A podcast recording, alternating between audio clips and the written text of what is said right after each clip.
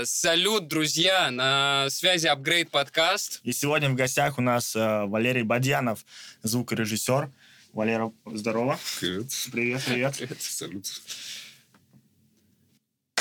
Супер. Ладно, ну и все. Ну и все, да. Да, и давайте... Давай пройдем по вопросам. Она будет в качестве блица. Вот, э, будем задавать и коротко, может, развернуто будешь как-то отвечать на них. Давай начнем с первого. Давай начнем с первого. Первый вопрос. Как строить знакомство с творческими людьми и как это происходило у тебя Да, это, кстати, вопросы от подписчиков. от подписчиков? Сейчас. Сложно, муторно, долго, больно и вот это все. Честно говоря, у всех свой путь в этом вопросе, и нельзя дать какие-то рекомендации. Скорее всего, если для кого-то сработало одно, это, скорее всего, не сработает для другого Мгм. человека. Но важно быть в тусовке. То есть звукорежиссер в отрыве от всех – это никому не нужный специалист, к сожалению. Ну да. Вот. Твои первые миксы, как ты их сводил, на чем сводил? Вообще, как ты пришел к тому, Да. чтобы начать именно сводить? Честно говоря, это уже классика, но меня вдохновил на это Илья Лукашев. Мгм. Я в какой-то момент пытался заниматься электронной музыкой, скачал Мгм. себе FL Studio. У меня были... Yeah. Все мы ошибаемся. У меня были микролапсола 7 дома, там, в домашнем сетапе, которые стояли не по треугольнику, как надо, а слева и справа по колонке. И я думал, что окей, наверняка что-то не так, но Ну, это надо жестко. найти свой путь. Ну да. А, Спустя какое-то время я уже обнаружил, что, оказывается, есть такая профессия звукорежиссер, и людям для того, чтобы сводить, не обязательно писать музыку. Это просто взорвало мозг, и тогда, ага, будем пользоваться. И таким образом я пришел к тому, что, в общем-то, можно попробовать посводить. И одновременно с этим я оказался в Казани. Это тогда у меня был как раз переезд, поступление в ВУЗ и вот это все. И там я услышал, что живой звук может быть очень крутым. И тогда я понял, что создавать вот эту вот магию живьем, это очень круто. Мгм. И потом уже параллельно появилась студийная звукорежиссура, и вот так вот оно как-то слилось. А Касаемо, кстати, образования, ты сейчас там сказал, что ты поступал в ВУЗ, да? Вот. Что? У тебя... Меня дважды отчислили. Ну, у всех бывает. А на- а на кого ты учился? А в Чайковском я учился на технической эксплуатации и обслуживании электрического и электромеханического оборудования. Я даже... Э, Вот э, я также, я просто знаю название, на кого я учился, и все, это все, что я запомнил из, Ну, из своего знаешь, образования. Я очень много взял от этого. Мгм. То есть вплоть до того, что когда мы заканчивали, ну, вообще защищали диплом, меня специально позвали, чтобы сделать такое показательное выступление, Мгм. мол, вот соображающий студент, классно, давайте ему покажем. А тебе реально интересно это было, или ты такой, ну, просто пойду? А, поначалу я не особо понимал, чем мы вообще занимаемся, но у нас там мы, есть... Был преподаватель тогда у меня, я не знаю, наверняка она все еще преподает, это Галямова Наталья Ивовна, и Привет, если она будет смотреть. Передавай привет. А, так, и, и, и... Господин Верхотин и товарищ Суханов. Мгм. Они как-то правильно показали, что ли, это все. И я с правильной стороны уже смотрел на вот эту профессию. Получилось так, что я очень быстро понял, что к чему, и это стало интересно изучать, стало интересно получать новые знания. Мгм. Но когда я поработал три месяца на заводе, я понял, что это не мое. Ну и потом уже поступал в Казанский авиационный, Мгм. и вот это все. Блин, Ну, мощно на заводе поработал. Я сам на стройке э, работал, поэтому, в принципе, понимаю, что это меня, такое. меня, кстати, не задело Может это. быть. Ну, честно говоря, это то, на чем держится вся наша экономика, скажем так. И Если не было бы заводов, то Да. наша звукорежиссура была бы Ну, конечно, если бы, если бы все работали, я не знаю, все, все бы были блогерами и музыкантами, то, скорее всего, ничего остального бы и не было. Ну да. Да. Так, ну что, э, я думаю, мы можем двигать к следующему вопросу. А, Вот смотри, по-моему, а, это тоже вопрос от подписчиков. Встречал ли ты на своем пути инсайты, советы, которые положительно отразились на твоем будущем в этой сфере и сделали тебя таким, какой ты сейчас? Естественно, встречал. Естественно, они были, но я их не помню. Ну, Просто бывают, бывают такие моменты, когда тебе э, вроде достаточно банальную вещь могут сказать, и это перевернет прям сильно твой взгляд. Вот, А, э, Давайте сделаем еще одну отсылочку к Илье. Ага. Мне кажется, самое ценное, что я получил, работая с ним, это умение найти красоту там, где ее сложно понять и найти вот так вот сходу. Например, в один момент я сводил песню, которая прям такой русский рок из Мгм. 80-х, Мгм. прям вот такая, музло классное. И я сделал этот микс, вроде бы все классно, и Илья говорит, слушай, микс классный, все хорошо, но ощущение, что сводил какой-то 60-летний дед. Как бы вот в нем нет ничего стильного, в Мгм. нем нет ничего, что давало бы ему жизнь. Зацепиться, да. Ну да. И тогда у меня как-то мозги на место встали. Опачки, так вот же в чем суть-то на самом деле. Мгм. Мне кажется, это такой самый То есть полезный инсайт. дьявол в мелочах, скажем так. Ну, конечно, и во вкусе. Мгм. Ну вот вкус, да, в в нашей профессии это как будто одно из очень важных вещей, потому что если делать... Ну, есть люди, которые делают всегда такие, ну, я всегда кладу вот этот компрессор на вокал, и я всегда, ну, примерно вот так эквализирую, и всегда, типа, эти люди работают одинаково. Соответственно, миксы, они всегда одинаковые. Там Ну да. ничего, по сути, не меняется. А если подходить к этому, не забывать про то, что это все-таки еще и творчество, и творческая Ну вещь. да, мне нравится, когда все боятся темплейтов, но на самом деле у меня, например, в темплейте осталось только а, гейрбас, а, это техника Шепса, Мгм. И такая своя штука, которую я как-то сам на нее натолкнулся, но мне кажется, кто-то наверняка уже ее делал, когда все шины отправляются в определенные ревербераторы, Мгм. а в обратном балансе. То есть, если у тебя много вокала, то туда посылается меньше вокала. Если у тебя мало пэдов, туда посылается больше пэдов. М. И эта штука подмешивается, и получается так, что трехмерность еще усиливается относительно того, что есть сейчас. Слушай, а по поводу вкусов, кстати, а, какие бы ты посоветовал три песни для звукорежиссера и твоих три любимых песни, а, которыми ты восхищаешься продакшеном, сведением? Ну, как слушатель, Да, как слушатель просто. То есть три песни, которые важно послушать звукорежиссеру, чтобы он такой, во, вот это классное Они сведение, вот тут есть что-то подчерпнуть. да. Честно говоря, у меня плейлист постоянно обновляется. Мгм. И у меня даже для саундчека есть постоянно чек 2023 январь, чек 2023 февраль и так далее. И там в тайтле уже целая пачка этих плейлистов. Но в целом, мне кажется, вот для меня поворотным стал Dark Side of the Moon Pink Floyd 72 года. Мгм. Потому что это альбом 72 года, Мгм. который звучит так, как будто бы его сводили вот недавно. Это Мгм. актуальный звук для конкретно такой музыки. И мне прямо... меня это вдохновляет. Потому что чуваки сделали 50 лет назад то, что круто звучит сейчас. Да. Это вау. На том оборудовании, что было тогда. Ну, слушай, на самом деле это было топовое оборудование для того времени. Они, конечно... Я читал как-то мемуары Мейсона, и там они рассказывали, что очень много перезаписей было, Мгм. всего прочего. А, и до того, что им приходилось постоянно обновлять пленку. Потому что она уже расходовала свой ресурс, а надо еще раз это все пересводить, переслушивать, докручивать. Они опять ее обновляли, опять заводили, и вот все в таком ключе. То есть работа даже по миксу была очень огромная. А, Pink вообще такие чуваки, которые очень долго все делали, и у них даже был такой пункт в контракте. У них было меньше роялти в обмен на безграничный доступ к Abbey Ничего Чтобы себе. они могли сколько угодно этим заниматься. М. А потом, когда появилась панк-музыка, вот, это, вот эти все новые явления, новые течения, они попросили Мейсона, барабанщика, они, в смысле, вот эта панк-группа, я вот уже не помню ее название, «А, давай ты запродюсируешь нам альбом.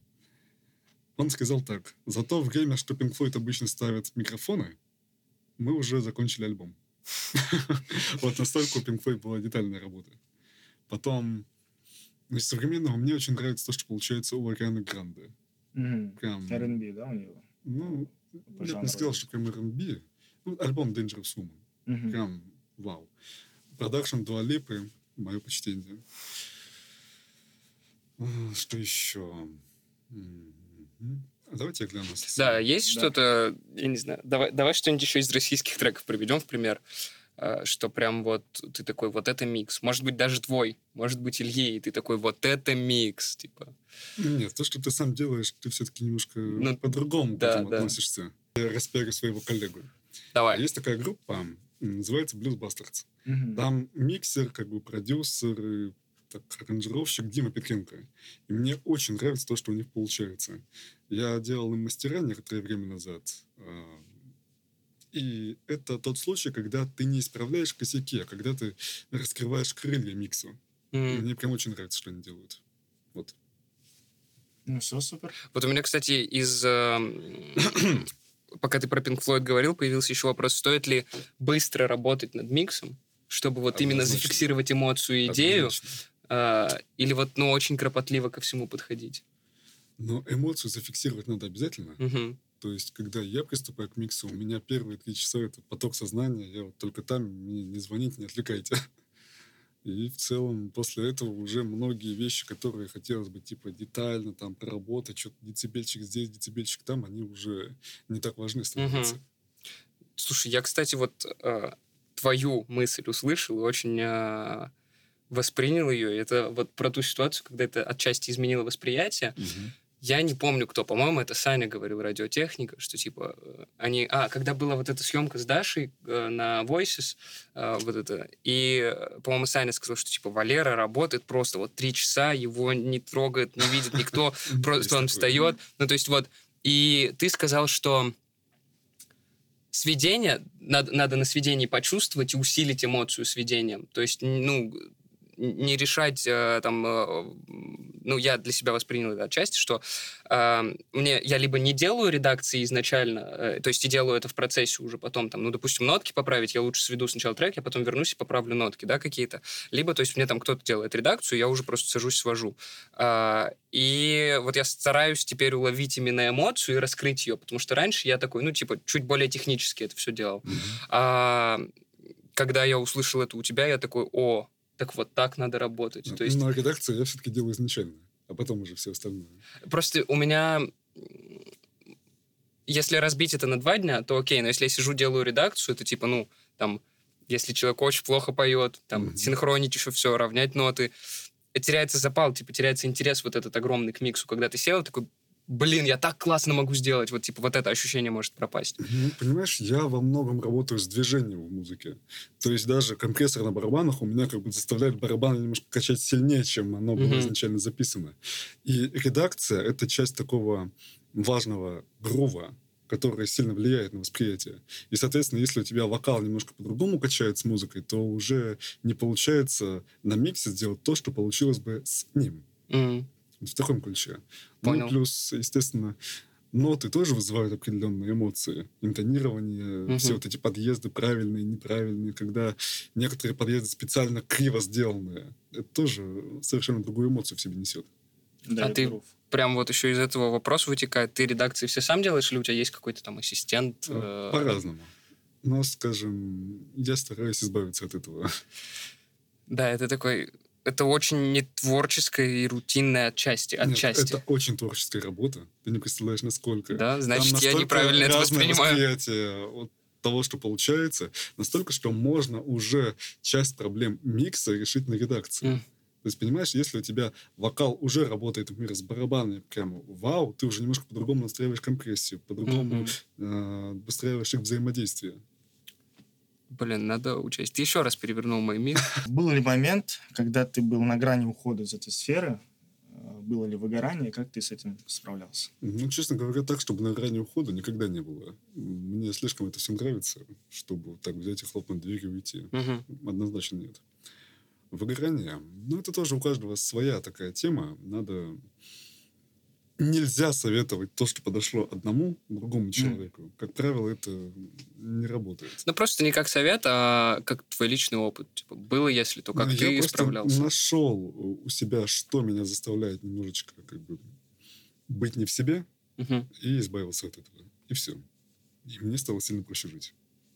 Ну, вы также можете найти, покопаться в себе вот, и найти те проблемы, Ну, которые я никому психологические штуки эти не советую. Психологическая помощь от Валеры. Я на самом деле, наоборот, далек от всей вот этой психологии, от похода к врачу, там покопаться в своей голове, э, от какой-то там магии, там какие-то карты Таро. Это вообще не моя тема. Ты такой, ну я пойду сяду микс, Да, в целом легче станет. Передам эмоцию в микс. Да. Ну, такого, кстати, тоже не было. Ну, Но музыка в целом, в целом в любом случае очень сильно помогает. Ну да, конечно. Так, а, следующий вопрос тоже от подписчика. А, Цитата. А, Один артист делился фишкой для заполнения пространства вокалом. Первое. Запись основного вокала на обычной дистанции. А, Второе. Идентичная запись, но дистанция больше в два раза.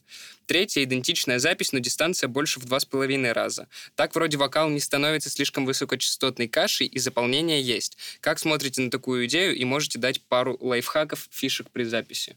Честно говоря, я не понимаю задачу, какая стоит. Я тоже человеком. не до конца Но понял вопрос. Если говорить о записи double ов и back ов, то это прикольно, когда получается записать, скажем так, немножко в разном их виде. Мгм. То есть можно полшага назад от микрофона сделать, можно спеть менее экспрессивно, можно в другое место микрофон поставить, можно вообще другой микрофон поставить, другую комнату взять. Это тоже классно работает.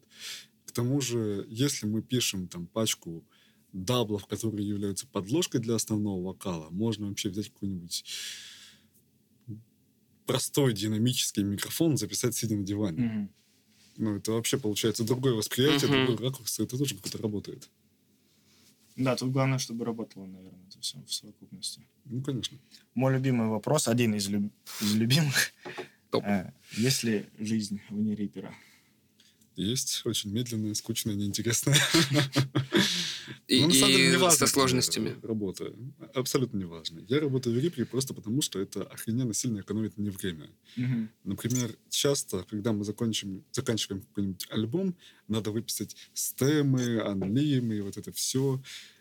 И я просто на ночь его оставляю, а, очередь на рендер. И он у меня 9 часов рендерит все эти файлы. Как удобно, себе? господи, это как целая удобно. смена, Да. пока ты спишь, а, работает. Ну, Мне да. кажется, это очень штука. Прикинь, ты бы просто, ну, реально целый день, когда ты мог свести один целый микс, может быть, два, ты бы потратил просто на то, чтобы все выгрузить. Ну да. Вот э, это огромная проблема, тут я согласен. Эм, и вот, кстати, к вопросу про репер, я слышал, что ты же преподаешь... Я преподавал в Московской школе преподавал. музыки. А, а как, как вообще это произошло? Как ты там оказался? Как происходили преподавания рипера? Что А, забавно, заключалось кстати, в этом? что если брать по стране, а я первый официальный преподаватель по этой программе. Ну, ого. Ну, что вот так прям по договору, прям в образовательном учреждении. А, Просто они в тот момент запустили эту самую программу, этот самый курс. И им нужен был преподаватель, который может который не посыпется от простых каких-то вопросов от студентов. Ну и оказалось, что в нашем окружении вот я есть такой человек. А, вот еще, кстати, про твой путь к тому, как ты пришел к Риперу. Через какие секвенсоры ты прошел, почему, и, э, и почему ты уходил от каждого из них, вот так скажем. Ты работал на Аблетоне тоже вроде Было дело. время. Э, Изначально я же занимался как бы электронной музыкой. Мгм. Ну, естественно, я это не считаю каким-то творчеством или путем. Это так, попробовать, не понять, и уйти оттуда. Хотя электронную музыку, честно говоря, я очень люблю и обожаю ее сводить. Сначала была FL Studio в этот момент. Потом мне показалось, что на FL Studio уже это несерьезно. Надо скачать Ableton. А как быстро ты понял вот то, что это несерьезно? А, Честно говоря, я до сих пор думаю, что в FL Studio можно писать музыку. Вот э, особенно всякие вот эти электронные темы, особенно EDM-чик, прямо это заточено туда. Блин, по, по моему впечатлению, знаете, что классно в FL Studio писать какие-нибудь рэп-биты, знаешь, вот трэп, Не рэп. Но, блин, сводить в FL Studio это какой-то ад, по-моему. Ну, слушай, тут э, кто к чему там привык, на самом Да, деле. дело привычки, конечно, но то есть дольше. Все, что я могу в том же, как минимум, Ableton не реализовать, в FL Studio будет дольше. Э, В Reaper будет еще быстрее, чем в тех двух вместе взятых. Поэтому, может быть, мы после этого подкаста тоже перейдем. А я работал, а я работал какое-то время в Reaper. Я его Я скачал. могу уже, вам я дать свой конфиг, там уже много настроек всяких есть полезных. А Всё, так Потом, Прости, Эблитон. затем был Studio One, и затем был... Я подписался, опять же, на интенсив у Ильи Лукашева, И там смотрю, о, Илюха работает в Рипере. Какой даф вы владеете? Рипер. Написал. Я не знал тогда, что...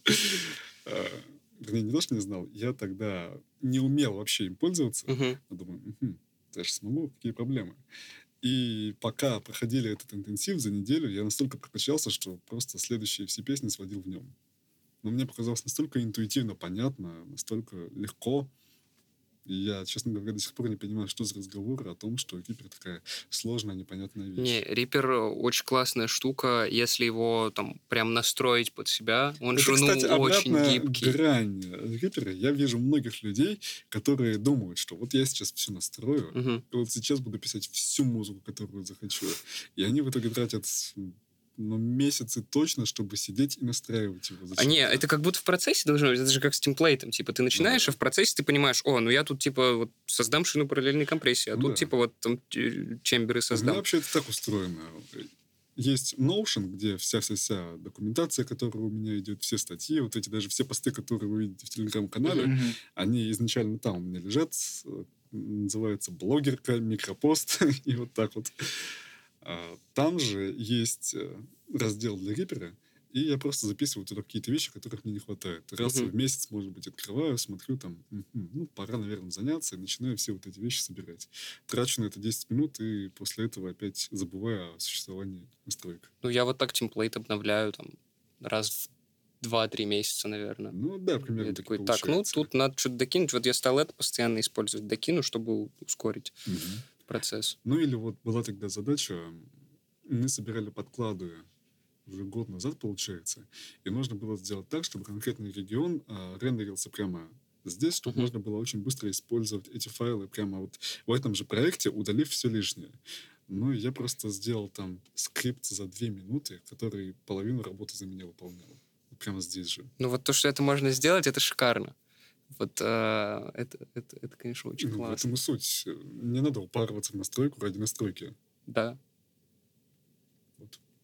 По поводу, кстати, телеграм-канала. У тебя есть телеграм-канал, вот, и хотелось бы услышать какие-то советы по м, организации, то есть э, как ты его ведешь вообще, запариваешься ли ты, у тебя достаточно свободные статьи, там, то есть ты в свободной форме там пишешь, э, с чем сталкивался, как бы, да, и я смотрю прям активность там аудитории, никаких, блин, там 30-40 комментариев, прям очень оживленно все. Ну, во-первых, не нужна накрутка. Потому что это всегда мертвые люди, которые ни к чему нам. А, ну, в целом, я занимаюсь минут по 10 каждый вечер, наверное. М. Просто сажусь так, что бы написать. И там у меня обычно 3-4 статьи за вечер, за 10 минут получается настрочить. Они просто у меня лежат вот в этой папочке, и потом я в более, скажем так, спокойной обстановке уже там, ошибки какие-то поправлю, или думаю, так, не нарушена ли логика, структура, вот в таком ключе. Мне очень понравился э, отзыв на Авито. Долго писал этот пост? Не, я же просто скриншот сделал. Вот, но не, это смешно. Не, мне, кстати, Выглядело смешно. понравилось. а, Бас в идеальном состоянии. Мгм. Просто это охрененный пресижн. А, В какой-то момент к нам приносили мексиканский вариант. Мгм. Мы посравнивали, этот просто небо и земля. Просто офигенный инструмент. И почему-то каждый второй пытается найти в этом какой-то подвох. То есть люди постоянно приходят, блин, а что не так? Блин, что-то вроде все нормально, блин. А давай подешевле. Нет? Тогда я пошел. А Если была бы возможность купить один ми- вот, за микрофон, а, какой бы он был? А какой бюджет? Вот давай неограниченный М, да, бюджет, но, но у тебя может быть только один микрофон, с которым ты будешь работать. вот и инструменты, и вокалы. Такой. Да, какой-то, грубо говоря, универсальный микрофон, который ты бы выбрал. Ну, сейчас, наверное, Таунсенд. Ну, просто потому, что у него там Мгм. разные варианты, разные направленности. Это удобно. Сколько он стоит? Примерно. 160, по-моему, сейчас. Ну, что-то такое. 160? Да, что-то такое. Ага. Я Когда смотрел- последний раз покупал, это было, по-моему, 110-120. О. Я вчера смотрел Slate без э, пре- преампа. Стоит 160. Я такой, а, а почему? И типа и преамп к нему там в районе еще 90. Я такой, вау. Это что за цены вообще такие? Таунсенд, по-моему, тоже, да, 150-160 сейчас стоит. М, Да. Пожалуйста, задай вопрос от, подписчиков, от Сани. О, ну, э, самый классный вопрос, Саня, вот мы с Саней тоже снимали подкаст, э, еще достаточно давно, вот, и, ну, самый классный вопрос, который нам прислал э, Саня Радиотехника в комментариях у тебя. Как оставаться таким же красивым? Есть какой-то секрет? Да, да, секрет. Там, может, ты какой-то крем особенный используешь, волосы укладываешь особенным там э, каким-нибудь. Или под какую-то нас- особенную музыку ты У нас точно просыпаешься. подкаст о звукорежиссуре, бьюти-блог. А, Записываемся на ноготочки. Софт-клипер легенда. Не использовал. Уат или антилопа?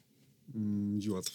А, Потому что это достаточное качество для большинства задач. Это достаточно стабильная вещь, которой я хорошо владею и мне нравится. Для кого-то, возможно, Antelope. ам, Студийные приемы в live. Ну и подробнее о live setup е очень интересно послушать. Вот написал э, Честно наш подписчик. говоря, я бы это же самое спросил у Влада Наговицына. Вот этот человек, который много студийного приносит в лайвы. А Мгм. я не так много этого делаю. У меня обычно просто всегда есть с собой ноут, который подключен под андер-консоли, и я забираю прям директ-аутами вокал, гитару и барабаны. Мгм. Именно малые и томики. Все это заводится в Reaper, соответственно, и там на томы и на мало вешается AMS, ну, тщу. Потом вешается рум, и в зависимости от песни у меня на консоли просто два фейдера есть. Если это Мгм. более электронная тема, тогда Мгм. мы вешаем AMS, если более живая, то рум. Вокалы, там, как правило, а, есть что-нибудь типа...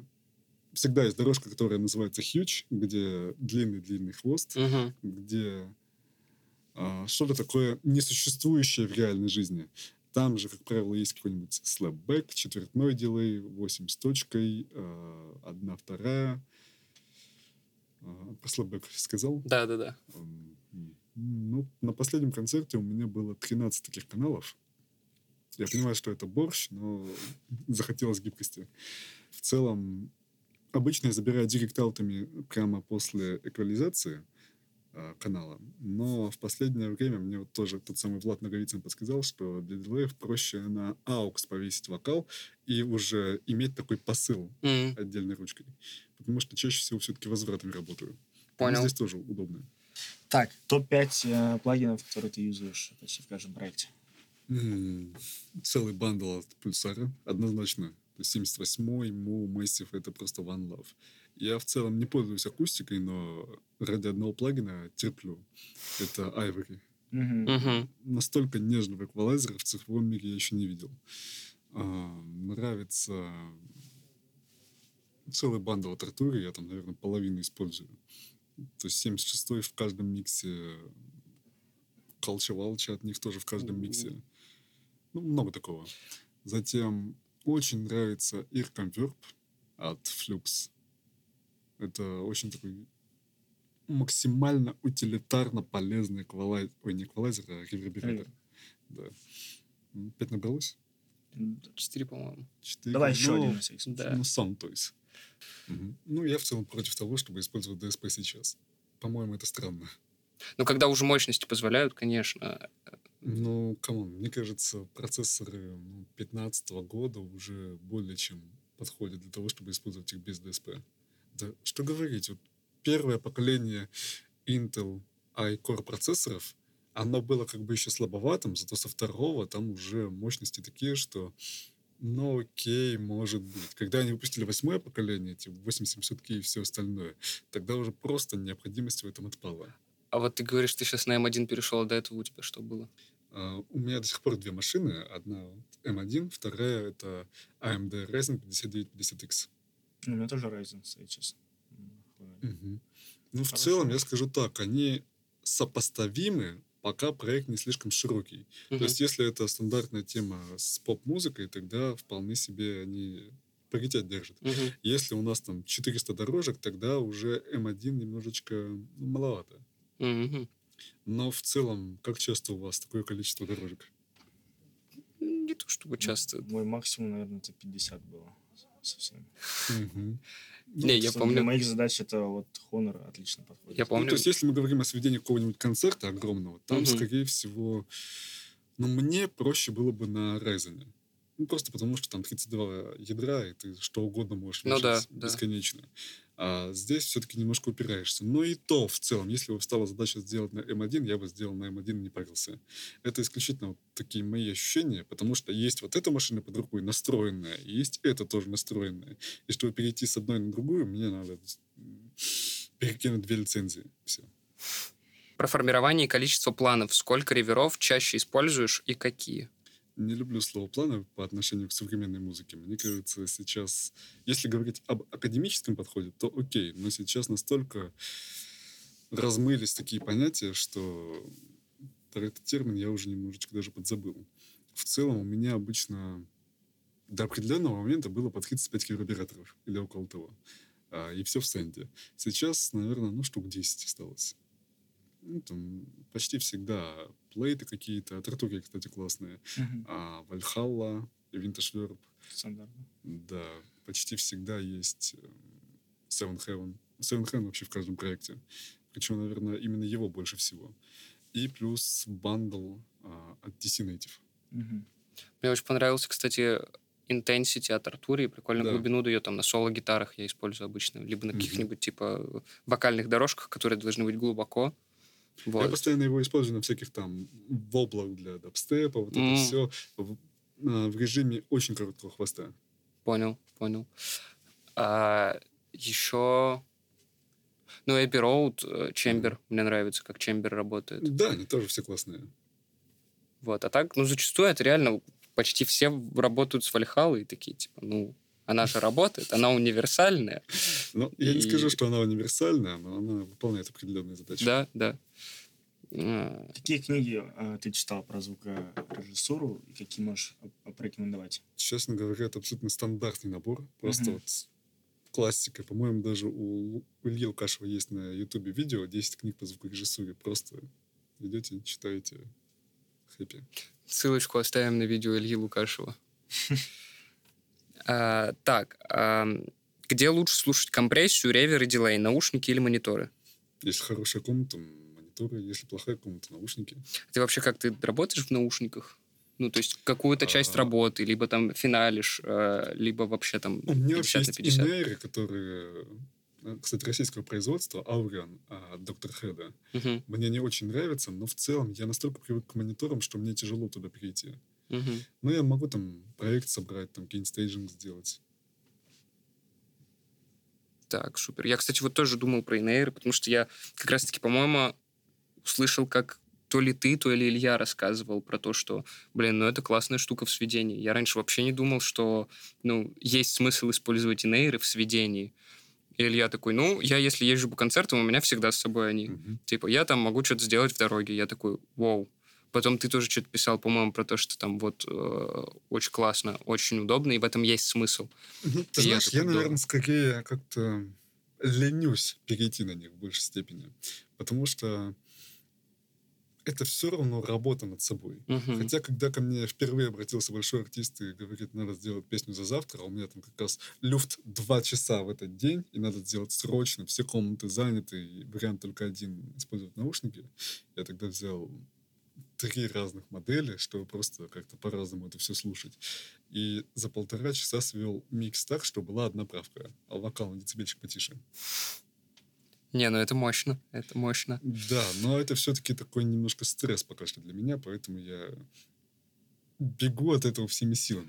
Опять же, когда мне сделали Aurian Jungle, это тоже от Dr. Head модели, там такой контроль низа, что далеко не в каждой комнате это можно Мгм. услышать даже с сабом. То есть э, в лучших комнатах я слышал там 34 герца, окей, все остальное там уже минус 10 децибел. Здесь 30 почти что ровно. По поводу открытия своей студии вообще планируешь или нет? Или проще арендовать? Честно говоря, сложно. Я в один момент посчитал, сколько стоит построить ее. э, Не просто пирамидками обклеить, а сделать что-то классное. Сколько стоит брать в аренду помещение. И оказалось гораздо выгоднее арендовать чью-то готовую студию. Учитывая, что я очень быстро свожу, и там ну, мне надо, по большому счету, час-два аренды для одного микса, я сильно призадумался в этот момент. Но, скорее всего, все-таки открою. На что влияет порядок плагинов? Эквалайзер перед компрессором или до? Или это все бред? И лучше применять то, что необходимо, то есть конкретно слышно, что нужно отрезать частоту, отрезал. Слышно, что теперь нужно динамику выровнять, кинул компрессор. А, то есть решаешь проблему по порядку, что первое бросается на слух, или все-таки порядок имеет смысл? Ну, порядок, естественно, есть, но не так жестко, как об этом можно подумать. Обычно я формирую тембр все-таки эквалайзером, причем так получилось исторически, что почти всегда для формирования тембра у меня используются какие-нибудь нивоподобные. Mm-hmm. А учитывая, что я часто работаю на консольване, там есть сразу British класс А консоль для, этой, для этих задач, и почти всегда сразу же там что-нибудь делаю. И после этого уже идет компрессия и все остальное. Но часто бывает так, что тембр в зависимости от того, где у него стоит эквалайзер, а, до или после компрессора, сильно меняется. Угу. Поэтому я уже смотрю по ситуации, иногда двигаю. Ну, то есть, возможно, да, там окрас от, от, от, окрас от компрессора э, может сыграть в плюс, а может э, наоборот. Ну, скорее, то, какой спектр имеет тембр, угу. это сильно влияет на то, как будет э, жать компрессор. Вот в таком ключе. Доброй ночи. Очень интересует психологический аспект работы. А, как справляетесь с... Ну, короче, мы уже говорили про это, про выгорание и про поточную работу. Ну, то есть не, не устаешь ли ты от того, что у тебя, ну, миксы прямо на потоке, они же у тебя постоянно. Не бывает такого, что ты такой, ну, я сегодня просто посидел на студии. Ну, иногда бывает. Бывает? Я просто с благодарностью воспринимаю эти дни. Да, да. Но да. в целом, нет, конечно, это уже совершенно разная музыка я бы этим не занимался, если бы мне это не нравилось. Любимые мониторы для работы. Вот если, вот, допустим, у тебя там своя студия, да, какие бы ты мониторы бы купил? Ну, сейчас я использую APS Aeon 2 с Мгм. сабвуфером. В целом, ну, я бы, наверное, взял их и идучи. Интересно, как у вас устроен процесс выгрузки stem ов? Выгружаете с мастером или без? Оставляете ли лимитер на мастер? Выгружаете только под группу инструментов или вообще все? Как быть с большим количеством групповой обработки? Ведь далеко не все плагины поддерживают sidechain. Ну и финальное, каким образом автоматизируете этот процесс? Ну, по-моему, в Reaper понятно, как это все автоматизируется. Да, Там да. есть, во-первых, очередь на рендер, во-вторых, есть а, матрица рендера, то есть можно прям выделить кнопочки мне э, вот в этом участке мастер, в этом участке mm. барабан. Ой, а, вот как приятно все. звучит. Как, как просто мед, мед, мед для ушей. Да. А, если Егорыч слышите, Егорыч, скачивай Рипер там. Я сейчас выйду, выйду разбираться будем. Не, я просто работал какое-то время в Рипере, но это было еще, наверное, когда я не так серьезно работал, mm-hmm. скажем. Ты и работал я, я работал в Рипере, конечно. Я после FL Studio перешел на Рипер. Вот это был мой сразу а большой шаг. А потом я пришел э, к Мише на студию, он такой, ну, мы все работаем в Ableton, и mm-hmm. надо, чтобы вы могли, типа, в проектах друг друга ориентироваться адекватно. Поэтому давайте, типа, все в одном работать. Мы думали о том, чтобы перейти на Logic, перейти на Reaper, но вот опять же это mm-hmm. как с нейрами, типа, страх того, что ну, тебя оттягивает, ты такой, да я уже тут привык в целом, я как бы, ну, я уже работаю, я все задачи могу реализовать, что mm-hmm. переходить, да. А, вот. Было бы, кстати, классно, наверное, если бы в Reaper была какая-то интегрированная система по типу Мелодайна, mm. чтобы не У запускать ее. Как... ITunes. А как, вот ты, ты когда-нибудь пользовался им? Пользуешься вообще? Ну, постоянно. А, да? Ну, конечно. Блин, ну тогда, тогда это другое дело. Mm. Обычно я все-таки выгружаю а, даже не группами, а индивидуальными каналами со всей обработкой, учитывая мастер. Mm-hmm. То есть это рендер stems via мастер получается. Я понимаю, что это не идеально складывается в тот микс, который изначально должен был быть, но почти всегда задача у этого мультитрека после сведения только одна. Сделать либо новый микс там в Атмосе, а, ну, две задачи получается, либо использовать для плейбеков. Mm. Получается, что это максимально близкий к балансу, к спектру, к спектру и ко всему остальному а, вариант. Поэтому вот. Вот, кстати, у меня вопрос еще из этого появился. А делал ли ты микс, э, миксы в 5.1 и в Атмосе? Mm-hmm. И насколько часто... Насколько часто? 5.1 я делал только в рамках Artmasters. Честно говоря, очень непривычно было. Mm-hmm. А Atmos периодически делаю. Ну, ничего необычного просто в восприятии людей, которые сидят, сводят треки дома, типа Atmos и 5.1, это вообще что-то... Да, ты такой, нет. что это? Atmos, по большому счету, это первая система, которая имеет офигенно крутую реализацию в наушниках. И по большому счету, если есть какие-то вменяемые наушники, то вполне себе можно сделать вменяемый Atmos Mix. Мгм. Но я обычно все-таки делаю сначала стерео, и потом из него уже Atmos получается. А ты э, в чем делаешь Atmos? Просто, насколько я знаю, а, лучше всего это реализовано в Nuendo. М, Я вот- делаю в Reaper, Тоже в Reaper? конечно. Блин, ну Reaper какая классная штука, пацаны. Он меня, да. я просто записываю сейчас это галочки, тут только за в Reaper. том, что это можно сделать только на macOS. М. Я, насколько знаю, есть еще какие-то программы для того, чтобы сделать это на винде, именно через Reaper, но я пока не знаю, как. В целом большинство на Маке работают. Но Ну, я долгое время нет. работал на винде. И Если ты работаешь на винде, не значит, что... Ну, не сказать, что все прям на маке работают. Я сейчас на маке только потому, что это Большинство. портативно. Все, до этого сидел на винде. Я еще даже не все плагины на Mac поставил. Да не, мне в целом просто нравится, как реализована сама система на Маке. То есть Мгм. это все равно как-то более... Ну, просто приятней. Вот знаешь, ты Это да. сидишь, и оно просто приятней. Мне винда ближе, потому что она более отзывчивая. М. То есть она как бы быстрее реагирует. Я думаю, что это наверняка какое-то геймерское прошлое сказывается, потому что привык, когда прям максимальная быстрая отзывчивость, 140 Гц с экрана, вот это все. Мгм. Но в целом разницы нет. Что думаешь, кстати, о искусственном интеллекте, и есть ли за этим вообще там будущее? Но для подкастов я уже его использую. А У Adobe же есть вот эта Да, новая чистка тема. шумов, которые там, по-моему. Да-да. Не только чистка шумов, там все сразу. Мгм. Честно говоря, это сильно ускоряет работу. Я как-то попробовал, и он низкий голос а, прям портит жестко. Может быть, не так настройки там выставил, но... А мне, мне Саня радиотехника подсказал, мы же когда снимали с ним подкаст, Да, мы писали не на микрофоны, а на микрофон с камеры. Мгм. Вот, он такой, там, ну, PRX чуть-чуть. Я такой, ну, я PRX. А, и он говорит, либо можешь попробовать вот эту штуку. Я изначально, типа, попробовал вот от э, Adobe, Мгм. и я такой, блин, ну он как-то сильно пережимает, типа, слишком. Он говорит, подмешай его, и что-то какие-то частотки, он мне сказал, подрежь, типа, будет классно. Ну, Я настолько попробовал. не не знаю. Я попробовал и такой, как? о, типа. Он говорит, подмешай его просто. И что-то он там попросил вырезать, какие-то частотки. Я вырезал, и такой, о, работает. То есть, типа, классная штука. интересно. Потому что изначально он прям сильно какой-то пережатый был. Такой, Ну да, не- неестественность. Да, Но очень- это только очень- вот очень грубо- то грубовато есть звучало. Мне как-то нормально. везло, почти всегда получалось прям, прям вау. Мгм. Ну, это, видимо, ну, от исходников это тоже сильно зависит и Мгм. от задачи. Так, следующий вопрос от подписчиков. С вашей точки зрения, если иметь плохое, неподготовленное помещение как константу, в него нет смысла ставить мониторы вообще, и следует сводить материал просто в хороших наушниках. Или сведение в наушниках не заменит сведение на мониторах даже в плохом помещении. Ну, если бы мне сейчас сказали, что ты уезжаешь куда-нибудь на Бали, и тебе просто без вариантов бери все, что там можешь, э, у тебя комнаты не будет, то я бы все-таки, наверное, взял наушники и списался с каким-нибудь мастеринг-инженером, у которого есть Мгм. комната, и договорился на какие-то более лояльные условия, что ли. Потому что некоторые вещи проконтролировать все-таки тяжело в наушниках, а здесь, когда есть дополнительный контроль качества, ты так спокойнее себя ощущаешь. Вот, кстати, еще вопрос из этого вытекающий.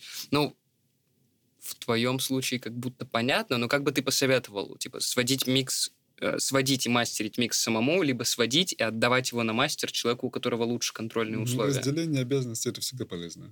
На кого ты ориентируешься, может быть, из зарубежных звукорежиссеров, э, и у кого бы ты хотел быть ассистентом?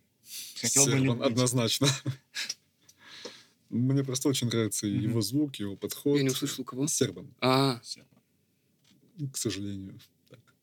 подробнее об окрасах шин и микса. Как понять, что достаточно краски и не переборщить? Честно говоря, у меня стандартная ситуация, когда дают некий референс, который просто пересатурирован в мясо. Просто Мгм. там сатурированного сигнала едва ли не больше, чем э, Мгм. чистого. Я делаю примерно так же, и мне говорят, слушай, а что это как-то пересатурировано? Вот у меня, к сожалению, периодически такое бывает. Поэтому здесь однозначно сказать что-то нельзя. Просто как с артистом взаимодействуете или с его продюсером. И все. Цифра, аналог э, или гибрид, плюсы, минусы. На записи однозначно аналог, на сведении, ну, даже до того, как мы закрыли студию, я за полгода до этого уже почти перестал включать приборы. Мгм. Просто потому, что привык уже работать так. Мгм. Единственный вариант, когда я допускаю использование аналога, это прогнать сразу же все дорожки через то, что тебе нужно. Причем не надо в соло слушать в этот момент, надо в контексте понимать. А, Повесил на все, что хотел приборы, отпечатал, работаешь дальше так, уже в коробке. Мгм. Ну, потому что вот все говорят, что да, Recall сложно, но пока не попробуешь пять раз в день переключать все вот эти настройки, не понимаешь, насколько это сложно и муторно. В итоге мне проще так. Еще обслуживание, да, этих аналогов. Да, еще обслуживание Да приборов, нет, что цена приборов. Честно говоря, ломаются они редко. Ну, кроме некоторых. Я имею в виду, конечно, конкретные, но не будем делать черную рекламу. Ну, а ты сам пробовал там паять и собирать, разбирать? их? Конечно. Но я не делаю приборы Мгм. сам. Но Ну, понятно. если там какие-то поломки, то почти всегда. Все, весь ремонт сам делал. Да, но есть определенный уровень, выше которого я, к сожалению, не могу прыгнуть. Мгм. И там уже нельзя так легко найти поломку, не имея определенного опыта. Потому что у опытных людей есть уже определенные наработки, уже понимание, там какие-то готовые решения. Мгм. Так, следующий вопрос. А, поля мониторинга. Что для чего? Ближнее, среднее, дальнее. Требования к жесткости и детализации каждого сетапа. А, ну, давай сначала первый, потом дальше пойдем. Поля мониторинга. Что для чего? Ближнее, среднее, дальнее. Я вообще не люблю, когда у меня много мониторов. Я люблю, когда одна пара классно работает. Но обычно это ближние. Ну, скорее средние. М. А при работе, допустим, а, ты, ты свел трек, ты слушаешь его там в наушниках, а, на колонке дешевой какой-то, Я обычно слушаю просто на телефоне еще. М. И то не всегда. Мгм. Ну, почти всегда это так получается. Открываешь Listen to, это сервис для того, чтобы слушать музыку в онлайне, прямо издав. Мьютируешь э, порталы, ну, мониторы, и просто с телефона открываешь ссылку, она у тебя уже играет. И там послушал пару моментов. Так, я там, хочу записать. Что это за приложение? Я А, Аудиомуры с Listen to. Listen to. Мгм. Там, конечно, тоже у них подписка, но она такая абсолютно вменяемая. Так, давай по, по этому же вопросу. А, требования к жесткости и детализации каждого сетапа. Вот я не очень понимаю вопрос, но, возможно, ты понял. Ну, опять же, это почти всегда желание сделать максимально информативную систему. То есть нельзя сидеть, так, сейчас мы включаем кубики, слушаем такое. Теперь включаем мейны, слушаем какую-то вот эту часть. Но у меня такого нет. Я все-таки стараюсь максимально охватывать всю палитру на всех мониторах. Мгм. Ну, тут вот продолжение, но ты уже ответил на этот вопрос. Типовые задачи для каждого из полей, работа с балансом, транзиентами, пространством. Примеры удачных комбинаций сетапов. Ну, я вообще, опять же, не люблю это понятие работы с транзиентами. Все об этом говорят, но что с ними работать? Э, Это просто часть тембра. Есть звуки, которые должны быть немножко ближе, там больше вот этих транзиентов. Есть звуки, которые должны быть дальше, там, наоборот, они упечатываются. Мгм. Честно говоря, у меня в половине случаев, ну, окей, не в половине, в трети случаев, когда я делаю мастеринг, мне нужно просто взять спив и ушатать эти самые транзиенты, которые играют посередине. Потому Мгм. что а, барабаны настолько валят впереди вокала, что я артикуляцию вокала перестаю считывать. Мгм. Просто ты берешь э, какой-нибудь спив, там, я не знаю, или какой-нибудь быс- быстрый компрессор, что угодно, и по миду его усаживаешь, и уже у вокала больше информативности. Мгм. А при записи, э, что вообще, давай сделаем так, э, какой инструмент сложнее всего записывать на студии? Там барабаны, гитары, бас. Тот, который никогда не записываешь. Ну, да. когда Ну, гитару каждый- записываешь каждый день, барабаны каждый день, ты уже примерно понимаешь, что как. Мгм. И вот к тебе приходит какой-нибудь ультранародный инструмент с какой-нибудь здоровой декой, и ты даже не знаешь, как к нему поступиться. Так, есть еще вопрос вот интересный. А, про мастер плейбеков. Мгм. На концертах обычно используется студийный мастер, который подстраивается под площадку, или же треки с темы выводятся без мастера и делается новый общий мастер под концерт. В каждом коллективе по-разному. Вообще везде по-своему. Я предпочитаю делать так. А, Нахожу комнату с максимально возможным большим мониторингом, то есть чтобы там 30 Гц прям пинало, чтобы приблизиться максимально к концертному варианту. Потом беру запись, опять же, с репетиции, зачем мы их записываем. И уже под это дело мы подстраиваем подклады. Мгм. Причем в этом случае я гораздо жестче использую всякие спифы, даю меньше опять же, работаем с транзиентами. Меньше даю транзиентов для подкладной информации, потому что все-таки считаю, что это должно быть чем-то таким не бьющим в лицо. То есть его должно быть много в некоторых случаях, но не надо делать так, чтобы это было прям, как бы сказать, более детальным, более близким, более большим, чем все остальное. Итак, а на какие моменты нужно обращать внимание при записи артиста и как выстраивать свой подход? Ну, на все. Тут нельзя сказать какие-то... Мгм. Нельзя назвать какие-то жесткие критерии. Это каждый раз свое. Иногда это какая-нибудь lo-fi запись, там, наоборот, чем грязнее, тем лучше. Иногда это что-то очень трогательное, и там важнее даже записать не качество, не мега качество, а Эмоции. ну да, это всегда такая штука, где ну, для каждой песни свое. Мгм. То есть я даже сторонник того, чтобы студии подбирать более-менее под записи, то есть под песни. Слушай, вот еще есть интересный вопрос, я не помню, по-моему, мы его не задавали. А, если бы была возможность, то какой плагин ты бы разработал? Вот, может быть, чего-то ну, не хватает, либо реализовано не на 100% в каком-то плагине, как бы ты хотел. Мне не хватает в Reaper одной функции, которая очень легко реализована в Ableton. А, у них есть такая штука, когда привязываешь энкодеры а, в реке Мгм. к конкретным ручкам. И более того, это можно не только к плагине в рамках этого река привязать, но и ко всем остальным плагинам, которые на соседних дорожках, и вот это все. Да, да, это, кстати, классная тема. Да, и вот По-моему, этого в нет, и мне этого сильно не В хватает. Studio One это тоже, по-моему, примерно так же реализовано, если Мгм. я не ошибаюсь. Хотя не работал никогда в Studio One. Я уже не помню, это давно было. Но в целом вот я бы такую штуку себе хотел. Э, Сразу еще рядом вопрос про плагины. Топ-5 бесполезных плагинов, с которыми ты работал. По-моему, тоже от кого-то из подписчиков было. Автобалансировка лесом. Авторешение частотных конфликтов это просто никому не нужно. Честно говоря, те, кто сводит на частотные конфликты, просто не знают, что еще можно сделать с песней. А, что еще такое?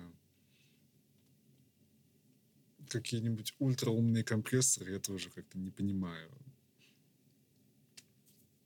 Ну, так еще, что бесполезного. Не знаю, по-моему, все остальное можно использовать. А необходимо ли музыкальное образование, вот ты как считаешь? А, Ну, вот прям... не необходимо прям вот э, получать корочку в консерватории, но понимать, что происходит, очень полезно. Мгм. Понимать, что такое гамма, лад, э, на каком языке общаются музыканты. Когда тебе говорят, ну вот там мажорный аккорд, ты должен понять, где именно, что за мажорный аккорд. Вот еще вопрос. Сколько разных пространств может быть в миксе? Все. Просто есть вот это мнение о том, что, блин, ну больше трех разных пространств в одном миксе не надо использовать, там, или четырех. Ну, я могу тебе сразу показать проектов 5, где у меня использовано 40 ревербераторов. И Ну, каждый есть- выполняет свою функцию. Главное, чтобы это работало. Ну да, плюс у них же задачи разные. Иногда это сделать, наоборот, такое что-то ультра неестественное, неправильное. Иногда, наоборот, надо сымитировать ситуацию, как будто бы ты в настоящей комнате. Мгм. Иногда все вот эти вот... Ну, пачка дилеев тоже же дают свое пространство почти всегда. Это тоже дает определенную краску. Иногда тебе, наоборот, надо сделать так, чтобы ты вот только что слушал определенный э, набор эффектов, и чтобы вот внезапно поменялся микс таким образом, чтобы ты как будто вообще в другом мире оказался. Это сразу же другой набор. Мгм. Вот просто тут же. Так, ну и это как будто бы постоянная рубрика. а, Да.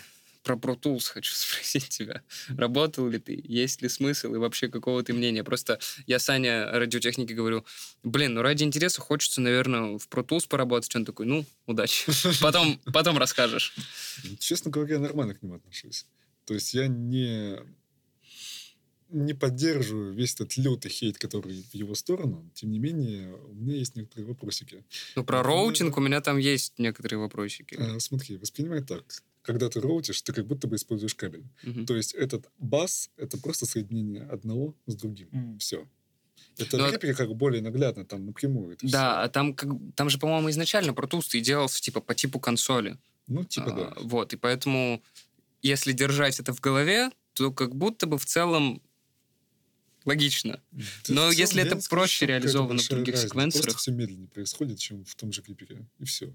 Мне единственное, что не нравится, Avid сделали свои аудиоинтерфейсы таким Мгм. образом, что они как бы поддерживают все остальные DAW, но они дают там задержку в 4 раза больше, чем с Pro Tools. М, И я не могу прийти в студию, где все заточено под Pro Tools, принести свой э, Reaper и все запустить, чтобы работало как мне надо. Вот, кстати, я вспомнил, что еще удерживает э, меня и нас от перехода на Reaper. Э, мы же работаем с аранжировками, в плане мы их пишем. И, допустим, там Миша занимается аранжировками, он э, написал с артистом какую-то аранжировку, они поработали. И вот я обычно записываю и свожу в этом же проекте, чтобы видеть э, наглядно, что Миша хотел Мгм. сделать в этой аранжировке, то есть если я никак не участвовал в процессе написания. И он э, там обычно накидывает что-то, э, чтобы зафиксировать идею. То есть он там, я потом это просто дорабатываю. А если я буду выводить, э, там он написал это в Ableton, я буду это рендерить, выводить себе в Reaper, сидеть, Ну, записывать, слушай, вводить если в у тебя Reaper. это работает в Ableton, пользуйся Ableton. Да, Проблем нет. да. Просто, ну вот с рендером, прям вот Но ты же можешь срендерить то, что в Ableton, для того, чтобы свести в Reaper. Это, наоборот, получается даже, опять же, психологическое разделение. Ну да. да. Вот ты закончил аранжировку, все, я приступаю к сведению. И уже с немножко другим майндсетом начинаешь сводить. Кстати, да. Возможно, возможно. Стоит попробовать, понять, наверное, насколько оно... По-любому будет некомфортно первое время. Ну, естественно. Но если получится там типа быстро приспособиться и перейти, то как будто есть в этом смысл. И мы очень благодарны тебе, что ты пришел к нам. Я думаю, мы на этом и зафиналимся. А, Спасибо, Валера, огромное, Да. что делишься своим опытом. Спасибо Пожалуйста. огромное, что пришел к Сейчас нам. будет так, знаешь. А, да. Вот так еще. Да, было очень интересно побеседовать. А, Еще раз спасибо большое. И если что, мы ждем тебя еще в гости. И я думаю, что мы еще не раз увидимся. Да. Заглядывайте. Счастливо. Спасибо большое.